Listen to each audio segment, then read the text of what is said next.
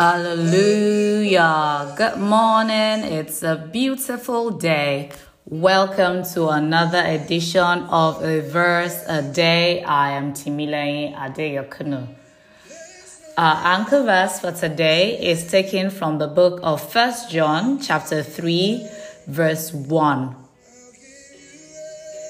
Behold, what manner of love the Father has bestowed on us that we should be called children of God. Behold, what manner of love the Father has bestowed on us that we should be called the children of God. Today's verse talks about the fact that our sonship or our right to be called children of God is tied only to God's love for us. God calls us his children not because of anything we have done or because we deserve it, but because of His love. It is the love of the Father that will make us love us in our mess. Think about it.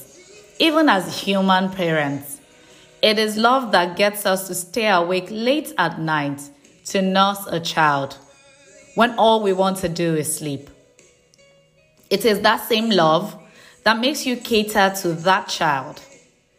It is also that love that makes us protect our children from a young age. Keep them from harm's way. Always. As babies, they do not have the capacity to give us anything, yet we love them regardless. As they grow into children, they do things that are not right, but we do not throw them out. Rather, we correct them from a place of love. Now, if we as humans can love our children this much and hardly think of disowning them, how much more our Father in heaven? I know a lot of times we're under the pressure to want to prove ourselves as children of God, and this takes us on a strenuous journey of wanting to do things for God in our own strength. Well, God will have you know today that you are his child regardless.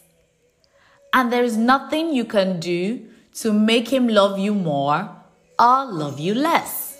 Yes, this love of God is not subject to what we do or do not do.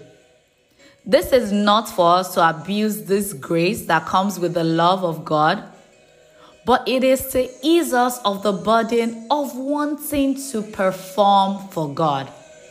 Let's settle some gray areas this moment about our identity as God's children and the love of God. One, you're God's child because of the love God has for you. Two, there is nothing you can do to make him love you less. Three, there is nothing you can do to make him love you more. Four, there are things you can do to show your love for Him. Now, let's talk about our first point, which is you're God's child because of the love God has for you. Please do not be deceived into thinking that you are God's child based on any form of activities or performance. God loved you even before you were born. He loved you in your deepest mess. He loves you when you honor Him also. The Word of God says, I have loved you with an everlasting love. You see, it is even written in past tense, though you're still living, just to show you it is a done deal. Two, there is nothing you can do to make God love you less. If you've ever read the story of the prodigal son or thought about the parable of the lost sheep or the lost coin or even the way heaven rejoices when a sinner repents, you will begin to understand how the love of God works, even when we're in sin. All God wants is for us to come back to Him. And so He keeps that love constant, like a beckoning light calling us back home. Three, there is nothing you can do to make him love you more. Now, I know this makes us feel awkward, especially if we're that type of child who is born again and feeling like we're doing things to impress God. God's love is not for sale, so please don't try to buy it. It's not your actions that makes him love you. He loves you because you are his child, and you are his child because he loves you. Number four, there are things we can do to show our love for God. The Word of God says, We love because He loved us first. Yes, now that's what we're talking about.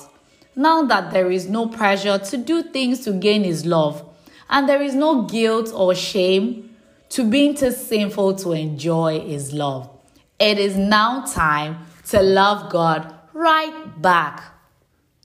If God's love is constant, then we should spend our entire lives constantly showing our love for Him. How do we show this love? In doing the things that He loves. If we want to show our love to someone, we begin to do the things that the person loves, like obeying His commandments, like intimacy, building an intimate relationship with Him. And then we will stay away from the things He does not love. For example, lack of faith. The Word of God says, without faith, no man can please God. You want to please God, work on your faith. You want to please God or you want to show that you love God, obey everything that it says to you. Now, when we show this love, we show it not because we want Him to love us, but because we want to express our love for Him. Amazing, isn't it?